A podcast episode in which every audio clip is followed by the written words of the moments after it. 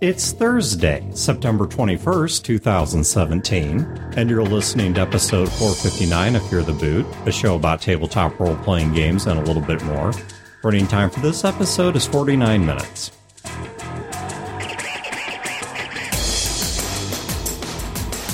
Welcome to Fear the Boot. My name is Dan. This is Brodeur. My name's Chad. All right, so Brodeur, I can't believe we're going to talk about this, but we're talking about your psychiatrist. So it was weird, right? So, I mean, I, I've been on a pretty bad depression spiral for a while. So my wife finally convinced me, look, you need to go back to a psychiatrist and, and get some help because it's getting bad. Anyway, so I go last week to my psychiatrist, my first appointment, and I'm wearing my Magneto was right t-shirt. and I, I go into the guy's office and Huh. I sit down and he looks at me and he goes, Well, he wasn't wrong. No, can you oh. can you get a Juggernaut did nothing wrong shirt for me? and then on the back it just says bitch. yes. But so anyway, I sit down. Silly and- bitch. Yes.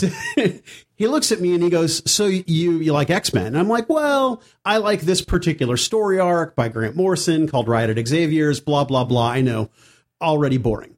So he's like, "Okay, wow. I don't know what happened and why he decided that we were kindred spirits in in terms of gaming, but he starts talking about fifth edition Dungeons and Dragons. Now, I I didn't bring up D and D. He did. Yeah. I swear, and I'm not exaggerating, I spent half my session talking about gaming and game theory as opposed to my mental health. So, what did he have to say on the subject? So he's a gamer. He plays in a regular fifth edition D&D game. Does he listen to Fear the Boot? He does not. Did you? I did plug it. Yes, of course I Thank of course you. I did. Because he said he said on more than one occasion in our session, "Wow, it's really a shame we can't game together." At eh, Which I thought, well, that's weird and uncomfortable, but whatever. This guy seems cool and you Yeah. what you have you. But it was bizarre because I'm like, if you really want to hear my crazy, you should listen to the podcast that I'm on. And he should really back at the negative episode. Oh, exactly. The completely Yeah, unfiltered. unfiltered Brodeur, right? Mm-hmm. So it was just very bizarre, but it was encouraging to me to think, wow, we're everywhere. we really, really are everywhere. All right, Brodeur, I want you to know as your podcast employer, if I Still waiting for that check. Yeah. yeah, if I don't see our listener count go up by at least one from this office visit, I'm going to remove your health plan because apparently it's just superfluous trash. Yeah. Can I have his parking space? sure. well, that means you have to drive. Um, because look, if you can't go somewhere and get help or get a listener, six one, half a dozen, right? I don't, I don't care which. I'm I'm hoping to do both. So, Right. Doc, if you're listening, I hope I didn't make you too uncomfortable. Because apparently you made him uncomfortable. So No, it was just weird. Like, how does this guy know I'm a gamer? I mean, I get it. I'm middle aged. I'm a cracker. I'm fat. I get it. I look like a gamer, and I'm wearing a magneto. Never mind. the answer is in the question. Yeah. I see. All you're missing is like the fedora Yeah. and the neck beard. If I could grow a beard, I'd have a disgusting ratty neck beard. Yeah. Yeah. Great. Uh, What if we lose like a third of our listeners with that? that would be a sacrifice. Oh, Look at that topic transition. man. What, That was we've been doing this quasi for professional. 11 years, and that's as smooth as you can make the transition. Star wipe. Sacrifice. Why have hamburger when you can have steak? All right. So sacrifice. Chad, this is something that came up in the D&D actual play. Also came up in the Skies of Glass actual play. Did it? It did. Okay. Okay. So what you- you want to set the topic up? No, you go for Okay. All right. So what we were talking about. You had that great transition and everything. I mean, why slow you down? I did. Thank you. so what we were talking about at dinner, uh, which is after Brodeur saw his shrink, but before that star wipe. What, just for anyone who need, who's like trying to keep a timeline here. Yeah, no, they have this map with black and white photos and red string. Right, precisely. They have like this Harold Camping map of the oh, events in Revelation, and they need to work this into it. Then, then, am I supposed to make that joke on my show? I, I don't even know. All right, so but we were talking about sacrifice within a hmm. role playing game.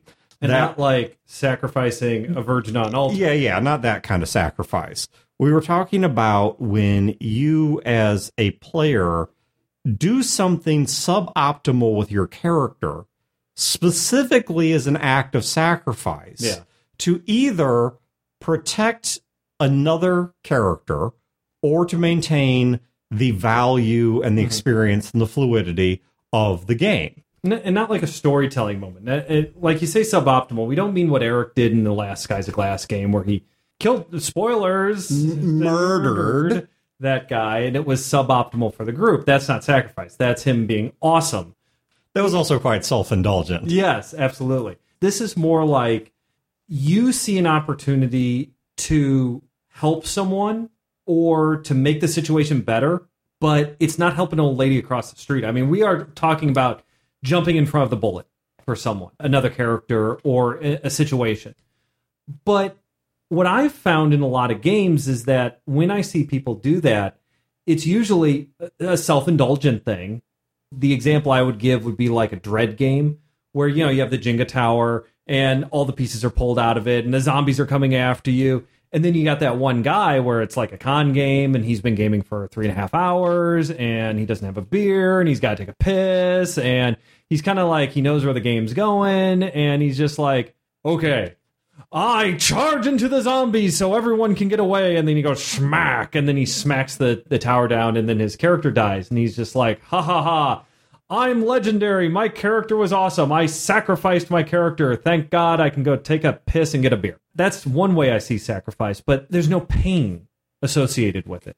I think game masters generally don't like handing out heavy consequence, heavy pain for sacrifice. Something along the lines of, I don't know, like literally jumping in front of a bullet. You know, another character is taking a hit, and then like I jump in front of the bullet and I take 10 hit points Right. out of my 38 and they don't take the damage and it's just like oh you you sacrificed for me it's like not really but Yeah, a high level story here to give an example. And I, I'm not getting into the detail because the detail of the story actually ties into another topic that we're going to star wipe to in a little bit.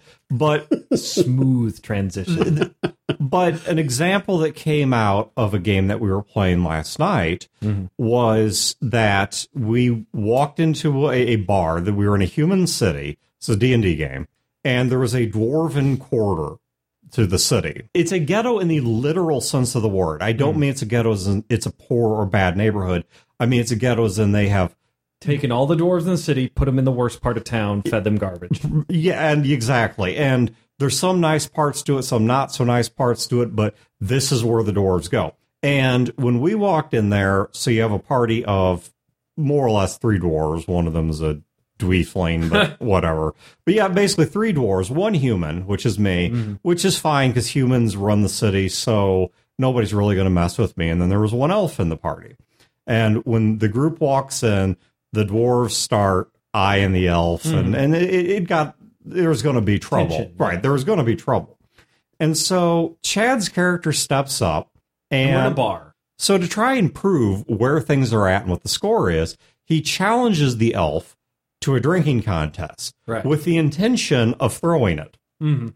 And what this means is his character is going to lose face in front of these other dwarves, which Chad playing role playing a dwarf well is going to be a big deal. Yeah. And then probably to regain that honor, he's going to have to get into some kind of squabble of his own, Yeah. ruckus of his own here to get out of that, to get that honor back. And so he was diverting the negative social attention onto hmm. himself, onto his own character. Now, there's more that happened after that, which you can hear on the AP or we might get to in the next topic, hmm. depending on how long this runs. But that's an example of a sacrifice where you were prepared to take consequences, both role playing consequences, and depending on how far it went, what could have been character fatality. It wasn't likely, Right, but it, it could have happened. could have gotten busted up in a bar fight Yeah, precisely. To get attention off of the elf before Yeah. she gets crowd kicked by mm-hmm. by the dwarves that are in here.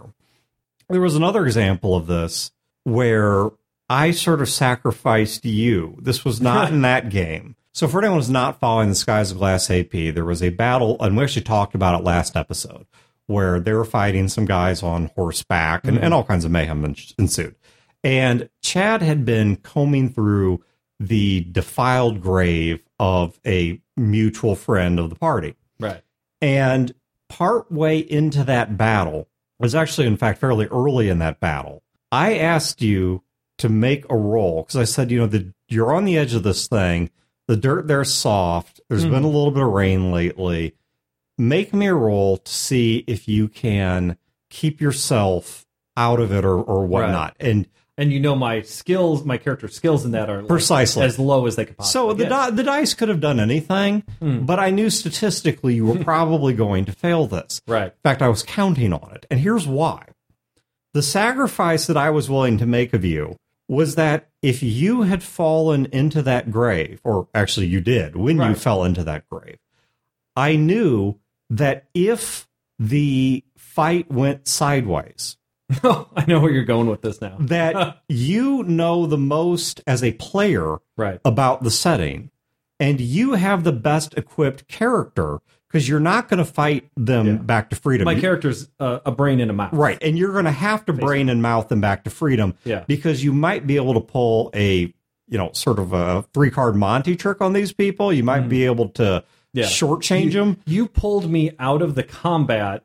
on purpose So- so, that if the combat went poorly, instead of throwing the combat as a game master, you let the combat ride, which was a danger because the bad guys could have taken our party or captive. right So you pulled my character out of it because my character is the talker, face man, con artist exactly guy. and so i figured if Yeah. you were in the grave they wouldn't notice you and Mm-hmm. if they ended up getting drug off that would give you a window and i thought both as a player and as a character you were best equipped to pull this off Mm-hmm. to get them out of there before worse things happen to them and so And luckily they didn't need it. So no they didn't need it. it it turned out everything worked out fine for them and so it wasn't necessary Not everything. okay well the point is you, you you won the combat We did. yeah. So, what is important to me as a gamer is what constitutes sacrifice. In the Chad example, where his fighter is going to throw the drinking contest and is going to lose face hmm. in, in front of his kinsmen, right? There is a consequence there of him losing honor, him being the butt of jokes, etc., and then having to deal with the fallout of that. So I think that he's feeling that consequence. Now, it creates an interesting opportunity for him to stand up for himself mm-hmm. or to bow out. And as long as the game master doesn't crap on that and just have arbitrarily another dwarf in the crowd stand up and say, I challenge the elf, right? And then your sacrifice means nothing, right? Hmm. As opposed to them just crapping on you and crapping on you to the point where you can't take it and, you know, proverbial brawl ensues. I think that's important. Now, in your example, Dan, where I'm curious how that is a sacrifice in terms of what was the negative consequence for Chad's character, or is it because we were a man down, or It's several things. I think one is you were a man down. And even though he is not built for combat, he being Chad's character, yeah, an extra gun's an extra gun, but an extra gun's an extra gun. And given the types of guns he has, they do advantage him in terms of two hmm. hit bonuses and such. I got And- sawed off shotgun. Yeah, so he has a huge bonus at close ranges to hit that would probably make up in very lethal ways for his lack of skill. So that was drawback number one. Drawback number two is from a metagame standpoint, it's the fact that I'm forcing Chad to risk a penalty, to risk a moment of embarrassment or getting thrown out of sequence or even taken out of the participation. I mean, it's almost like shaken, God forbid. Mm-hmm. But lying at the bottom of a grave, you're not doing a whole lot. To Chad, I was possibly going to pull him out of sequence where he wouldn't be doing a whole lot but trying to get out of the grave or unshaken for the remainder of the combat. And I think the third thing is from a role playing standpoint, because of the fact that we have a really good emotional and experiential buy in, that the players, I think to some extent, I mean, not some psycho blackleaf way, but they feel the game, right? You guys are in there. You know, you feel the moments, you feel the the grit and the cringe mm-hmm. and the success. To fall into a defiled grave and land on top of the five year old rotted remains. Ah, she was dry. It was still wet ground down there. And so, It was you know, it was not going to be a pretty or pleasant place to be. So let me ask this, and this is tangential. Why not just pass Chad a note and ask him to, in character, take the dive and go into the grave and not face the roll? Because I didn't want it to be his choice. I mean, it was forced. Sa- See, I'm starting to see that there's like two types of sacrifice here. There's sacrifice that you choose to take on. My dwarf character came up with this plan and chose it, whereas there is sacrifice that you don't have a choice in. I mean, sometimes life sucks. Yeah, and Chad could have simply said, I throw myself into the grave. And I obviously would not have stopped him. But I didn't want it to be his choice because I wanted it to be an accident of circumstance for two reasons. First of all, I did not want to give the sense that I was too overtly engineering the cir- the situation. Understood. Where I was simply declaring, you need to do this because I think that would have implied that I had engineered the outcome more than I had, which played out in the fact that it became unnecessary. It was not a forced end to that plot point. But secondly, I, I, I wanted Chad to have that sense of a very minor loss of agency, that the situation is beyond control. Because that's not a place where, up until very recently, Chad's character Lee has mm-hmm. spent a whole lot of time. Right. Well, and in, in in character, to me, in that moment, in Joe's mind, I don't think that was an accident. Yeah. Well, and I think that was the other thing is if I'd simply passed a note to Chad saying jump in, and Chad played along with it on good faith, player to mm-hmm. game master, which he probably would have. It would have looked like a conspiracy, and that's not really where I wanted the plot to go. No, right makes there, perfect sense. because Chad had just done an enormous amount of role playing to try and begin winning back the party's trust, and then all of a sudden I take that away by abusing a human to human relationship, right? Something that has nothing to do with the game, it's the meta game, but a, a player to game master relationship. I wanted it to be known to the other players, once again at the meta game level, that this was not something he opted to do. This was something that happened to him. You know, he's not in on this. Hmm. And that's the way that you guys would have computed it. And so, and then the sacrifice, the fact that once again, it was a, it was a negative place to be. It takes him off your guy's rotation. It pulls him out of his own rotation. It just turned out in the end, it was hmm. an unnecessary little America's Funniest Home Video moment of Chad has an oopsie and falls into an open grave. Right. Yeah. Ha ha ha. Sog is so funny. Yeah. body parts flying up and, right. you know, Disease. yeah, disease. And now, So, getting away from like the more story aspects of sacrifice, what ways do you see players sacrificing themselves? What is good reasons for sacrifice in your character? What are some good goals to achieve for it? And what are some bad ways to enact and achieve sacrifice? let me start with one that's at the metagame, that's at the table level of play, because that's where we're at. And I've got some ones that hmm. take place in game. Let me start with one that's at the metagame. Passing fate chips, Benny chips, whatever your reroll mechanic is, right? Passing those good luck points. What are they called in quags? I always forget. The yum yums or whatever, yum yums, whatever it is. But passing those off. There's a sacrifice where you are rewarding one player mm-hmm. for what they did. You're giving them some kind of a payoff to your own loss to encourage more behavior Yeah. like what they did. I mean, simple behavioralism. You're rewarding the behavior of someone at your own cost to encourage more of that behavior, Yeah. to encourage more of whatever it is they just did, whether it was a great RP moment, a funny joke, you know, what mm-hmm. you're not waiting for the game master to do Right. it. Or simply taking the proverbial bullet. Yeah. For example, in the last Skies of Glass game, Eric did exactly that. Wayne was going to be shot by one of the ists, and Eric gave his own bullet so Wayne would not take as much damage from that hit. Yeah. And he didn't benefit in any way from it other than his comrade hmm. was not going to take damage, but now he didn't have a bullet or a Benny or a Yum Yum to spend on himself. Right. Which is interesting. It, it on one hand, I can see it as somebody does a role playing thing or somebody does an interesting thing and, and, and impresses another player. And that player takes from their research, like, I am so impressed by what you did. I am giving you this. Right, but that's a reward, not a sacrifice. Right. Well, and it, it is kind of a sacrifice because the player has a limited amount of the yum yum or whatever the hell it is. The other one, though, is like what Eric did for Wayne. Wayne took a hit. It was going to kill him, kill his character, essentially. And Eric took from his stash and gave to him so his fellow player wouldn't die.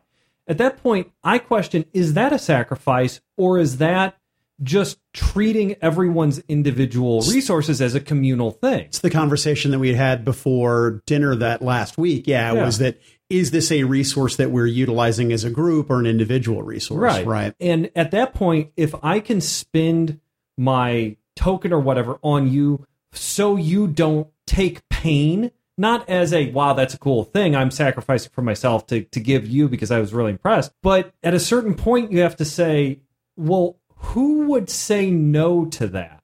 If you're all friends and you're all getting along and your character is about to bite it, shouldn't we all be throwing our stuff at them? And, and at that point, it, it's not an individual pool anymore. Right. It's just you have part of the community resource that you manage. Gotcha. So conversely, if Modamar had said, if Eric had said, "Hey Dan, can I give you a bullet so that Modamar can dive in Right. front of that rifle round and take the hit you're about to roll against Philip?"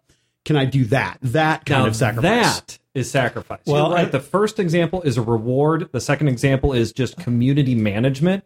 That is an example of sacrifice. Well, and that is something that I could get stricter on because in the original take, and even indeed the current take on the rules, I've not been enforcing it. But you guys aren't supposed to be sharing those bullets.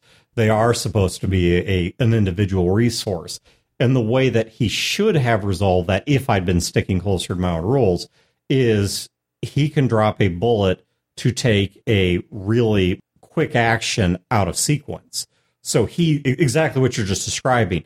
He could have put down the bullet mm-hmm. and said, "I'm jumping in the way," and then I would have re-rolled the damage and the hit location, everything on Eric instead of on Wayne, Yeah. which could theoretically have been a, either worse or grazed to the Yeah. light. it could have been a grace to the leg. it's or not going to be like missing 10 hit points out of 30. It's going to be, it's skies of glass. It, it's still It could be being shot. Yeah. Yeah. But at least, I mean, we've already gone from we know Wayne had been shot through the heart to you're now at least taking the chance that it's a graze of the leg as opposed to one between the eyes. I think the ultimate thing that I see is that I see players make sacrifice a lot, all the time in all different kind of games, but I very rarely see game masters enforcing pain on the player. The consequences of what they do to when they sacrifice are usually very transitory or minimal or hand waved usually. And I think that it's because the game masters think they're writing a book or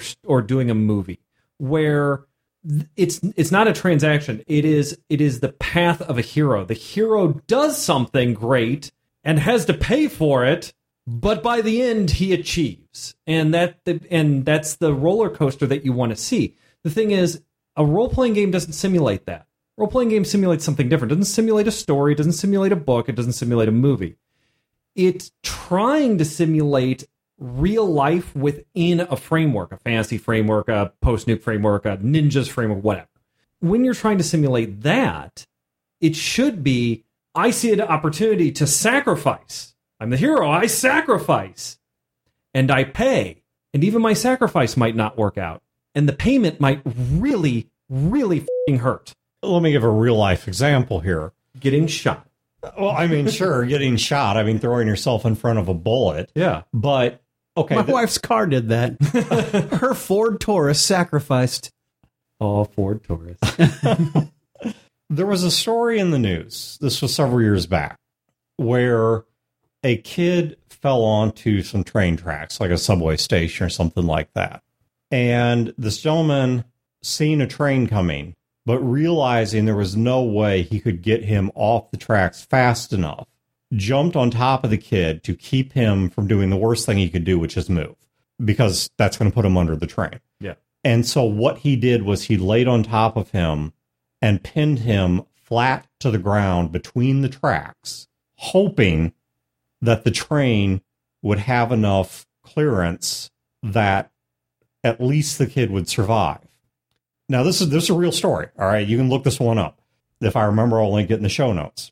And you can only imagine what's going on on the platform when the people see this and the train pulls up and stops, and you can't even see what's under there. Mm-hmm. You don't know what, if anything, survived.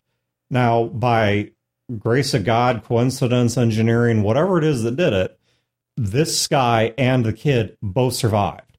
His act kept that kid low enough to the ground that the undercarriage of the train cleared the kid and also cleared him. Mhm. Now, let's rewind the story and imagine if that train had had a slightly lower undercarriage or a part had been out of maintenance and had been dragging along or lower than it should have been or any number of possibilities.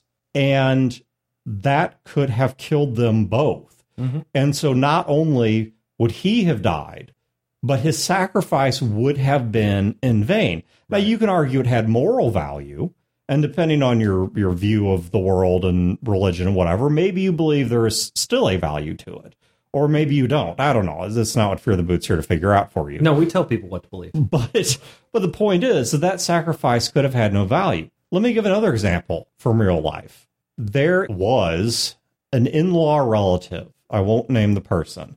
Family member on Carla's side. Okay, so I'll just I'll, I won't get any more specific than that. Who was dying from severe cirrhosis from alcoholism.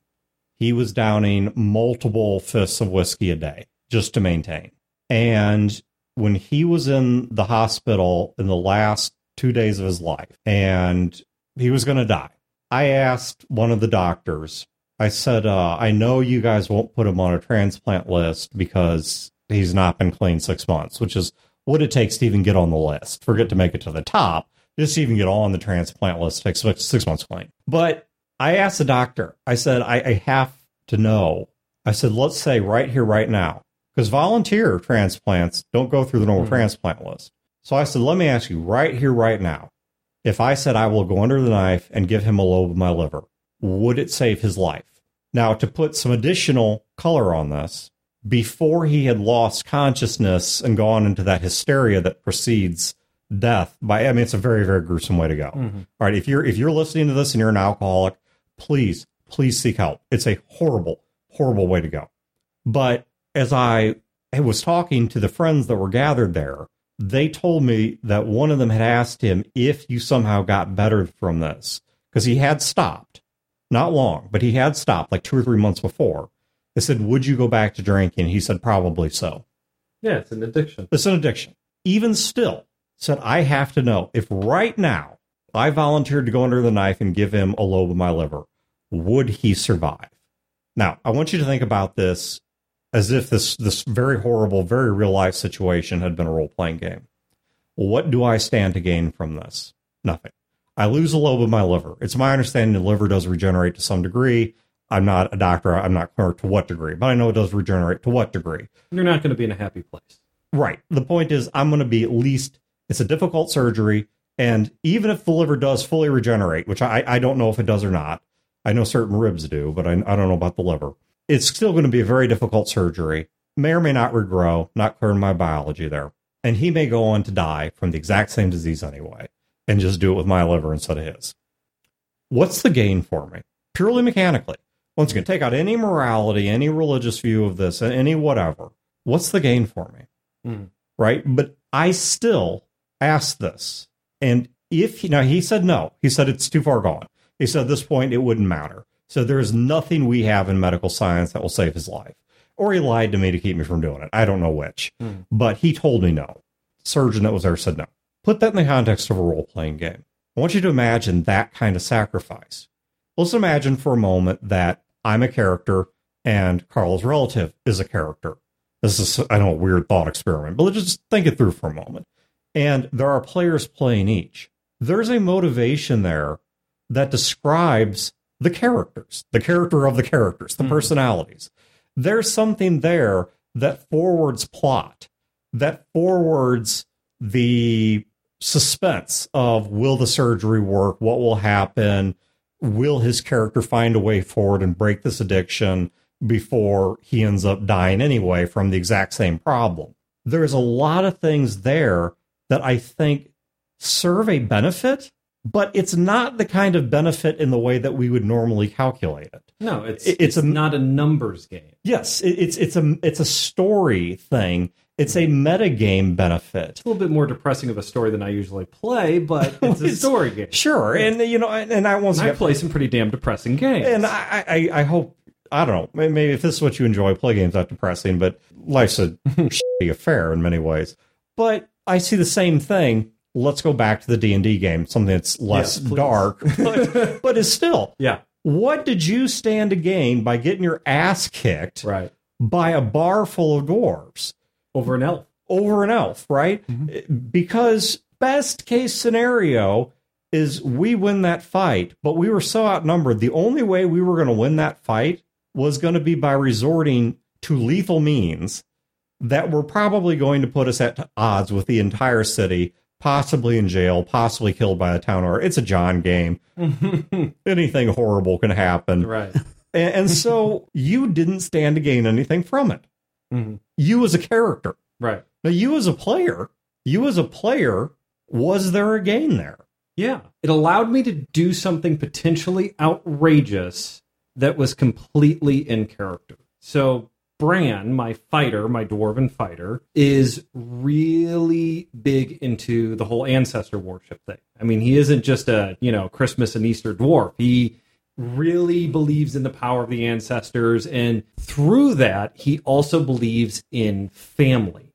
Like, there's the a tiefling dwarf one of the other characters is a half demon, half dwarf that everybody hates. It's his cousin, and he will kill anybody who even looks sideways at him. And he is very, very loyal to family. That loyalty is a thread that goes through him into other things. So, Inna, the elf, her connection to the dwarves is that she is friends with another dwarf who's like ancient. I mean, this guy is like super old. He's not even like altogether there mentally anymore. NPC at that. An NPC. He's not even a player character. Yeah. Okay, it's an NPC. And so this is an elder, right? So to a lot of the other dwarves, not characters, but the other NPC dwarves, it's kind of like, oh, it's this old guy. No, oh, honor the ancestors, but yeah, oh my god, can we just put him in the back of the bar and you know he'll talk to his beer and we have to deal with him.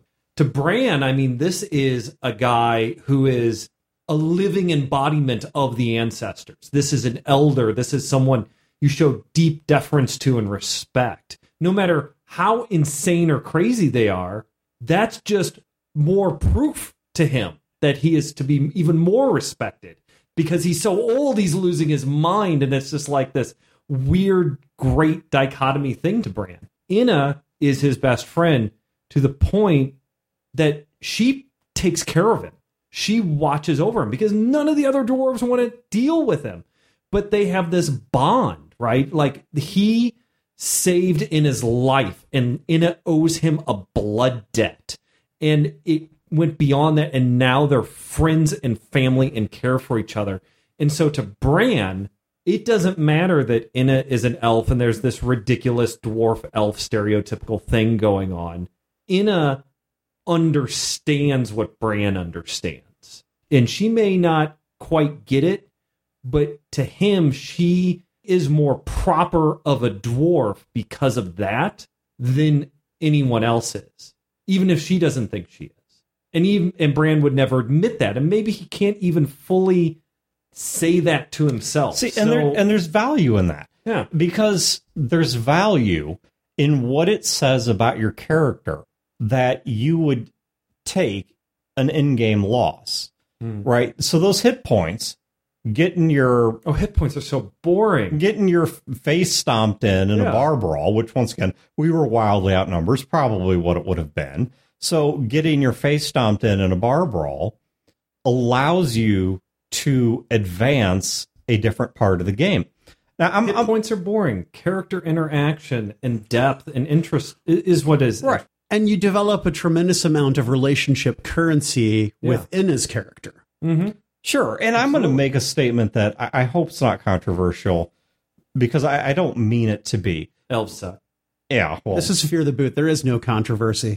No, yeah. It ever. just is. ever. It just- we just declare. It's all declarative statements. It's been dictated by the boot. Yes. Right. All right. So what is true is that I don't rule out the possibility of genuine altruism. Hmm. But I think that most people, even when they do something altruistic, there is some minuscule grain of sand.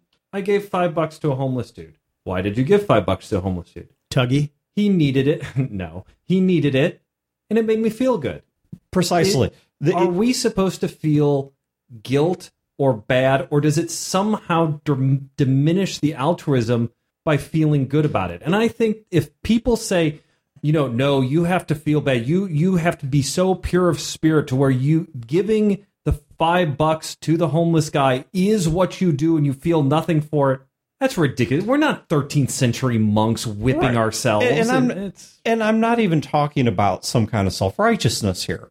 But what I am saying is that I think more often than not, even altruistic acts do have some degree of a, I hate to say self centeredness because I think that's too strong of a no, word. it's the but wrong kind of word. I mean, it's, it's it makes you feel good to do good things. Yes. It's gratifying. and, and yes, and there's, in, in the same way, I think we have to look at sacrifice in a role playing game the same way. That mm. sacrifice to be meaningful to the story, to be meaningful to the metagame, does not have to net out to pure negatives all across the board. Right. You know, it can be something. I mean, if you look at this in terms of game theory, let's go back to the, the liver transplant. Do I stand to benefit something by giving Carla's relative another shot at life? Because he, he was a good guy. Mhm. Carl loved him very much. Being a religious person, I do believe that there is a working out of all this in the end. You know, that I'm going to be judged for the choices I made. So the answer is yes. Is it an obvious payment? No. Is it an immediate payment? No. Well, Is it's not transactional. it- It's not transactional. That's the next thing I was going to say. Is payment the primary reason I'm doing it? If God Himself came down right there in a fiery chariot and said, Dan, I'm not giving you anything for this one, I still would have done it. Right.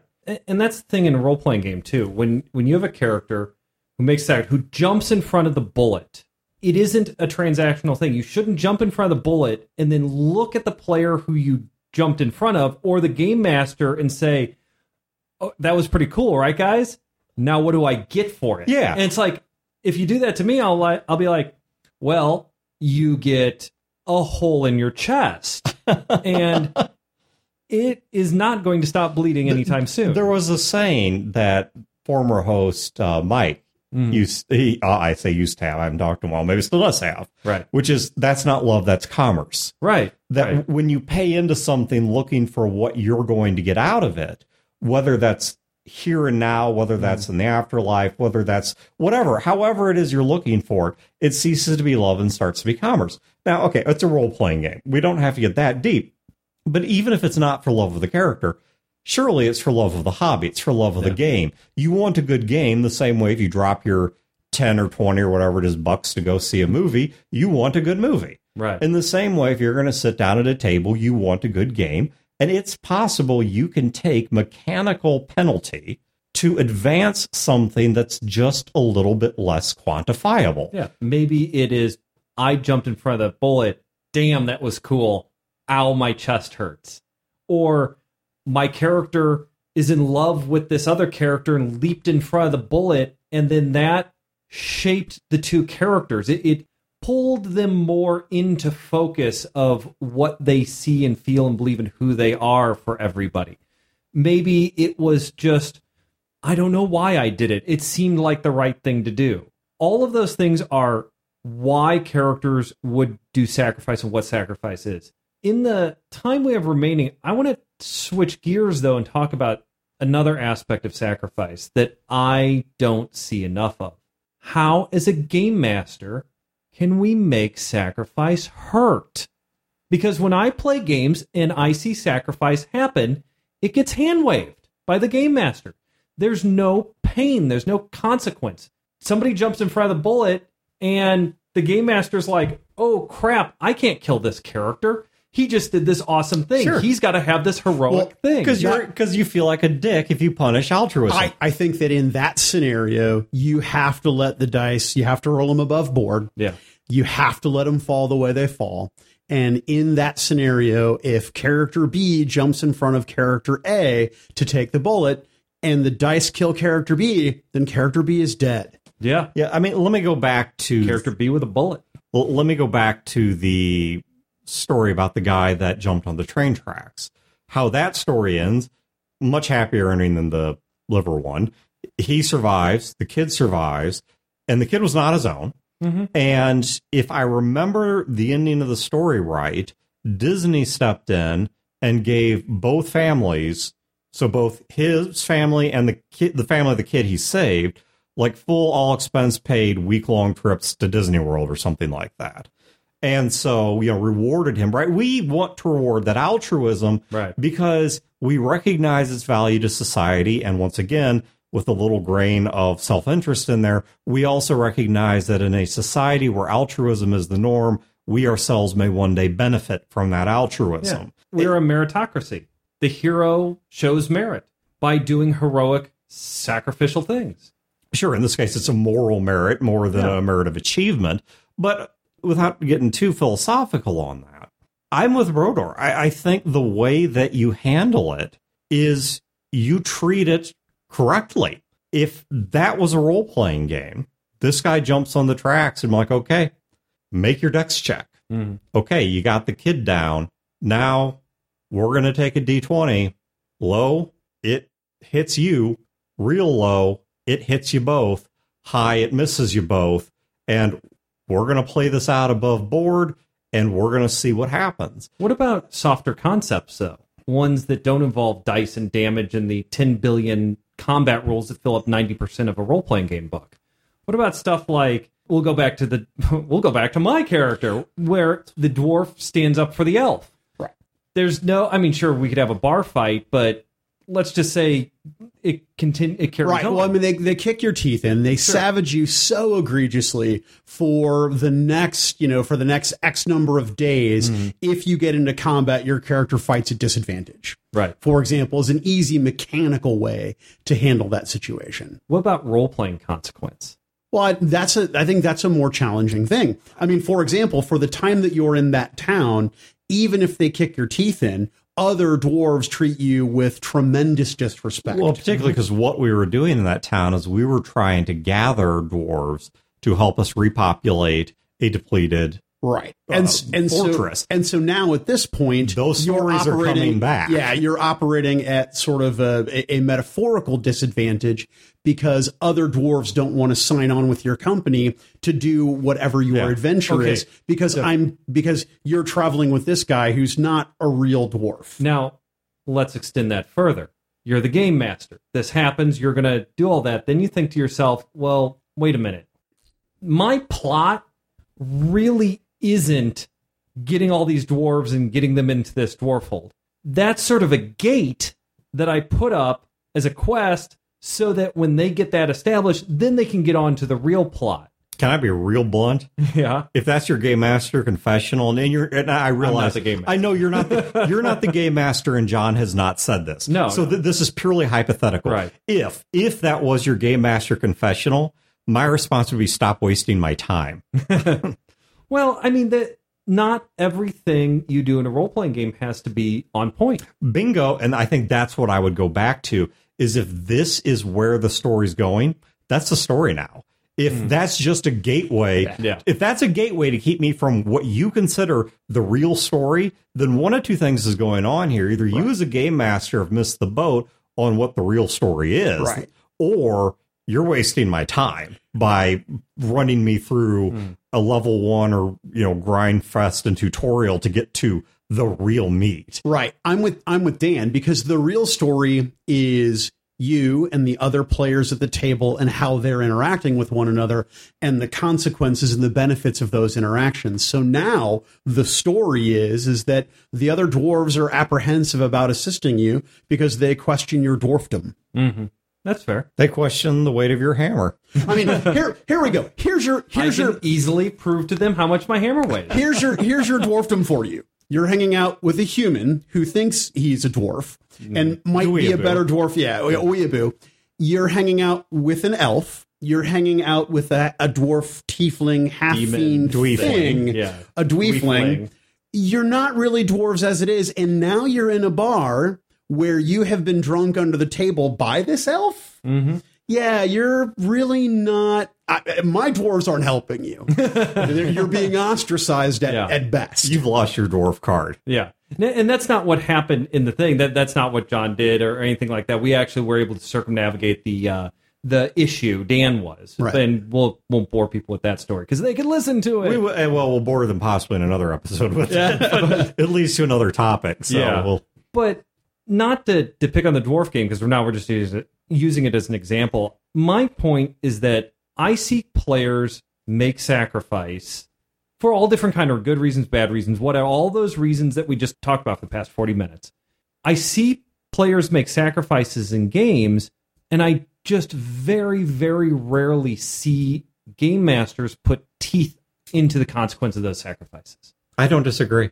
I, I think you're right. well, and I think something that you said at dinner was interesting is that people Damn, don't. this meatloaf is good. yeah, the the meatloaf was very good, but that people are uncomfortable with conflict and confrontation, Mm-hmm. Yeah. and they don't want to enforce a consequence because they're uncomfortable with it. They're uncomfortable giving you any sort of negative for your character. They're afraid that if you don't have constant wins, then you won't enjoy the game or you'll quit showing up or you'll be mad at them and it'll harm your friendship or whatever crappy hang up they have. And I think that if you're the type of game master that just hands out nothing but pain all the time, your players aren't making sacrifices. They can't afford to. right. So No. you never see that anyway. I yes. If you're a game master who says, you know, all my players love my games, but I don't see any of the sacrifice crap.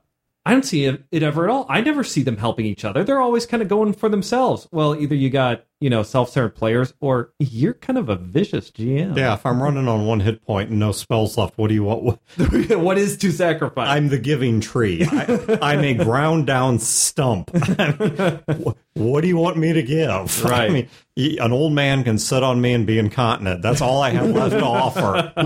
and we But will it's take gotta be on my face. I want to be waterboarded by balls. Which is how that story ends, by the way. For anyone who's never read it, my one of my favorite books in the world. But anywho, so thank you guys for tuning in. Check the show notes. Uh, we might link to a couple things. Might link to the APs. If I remember, I'll link to that story about the guy who jumped in front of the subway. And, And, and link to some a story about people saving kittens or something because you were really depressing this episode. okay, It's true. I'll try to find. Even when Brodeur said he was having depression, you're all like, dark, dark, dark, metal. Way to go, guys. Way to go. so I can tell you a story about a cat being a jackass, and I can put a- the link to this in the show notes. Go for it. Okay, so there, there's this video floating around of like this cat is trapped at the bottom of a well, Uh-huh. and these guys go through this effort to get down there because I mean it's like it's deep. I, I don't Right. remember. It's like nine feet down or something. And they get a ladder and they're trying to get all stuff and grab the cat and pass it up. And as soon as they finally get down there, the cat panics and does like this matrix corkscrew up the well and out. it's completely fine. I mean, the cat was just hanging out. Yeah. You know, it was just splashing around. So anyway, thank you guys for tuning in, and we will catch you next time. Yeah. This has been a production of Fear the Boot, copyright 2017. Listeners are free to use this episode in any non-commercial endeavor so long as credit is provided to feartheboot.com. You can find previous episodes and other resources at feartheboot.com. Fear the Boot is also a member of the RPG Academy network of shows. You can find other great shows in this network at therpgacademy.com slash network.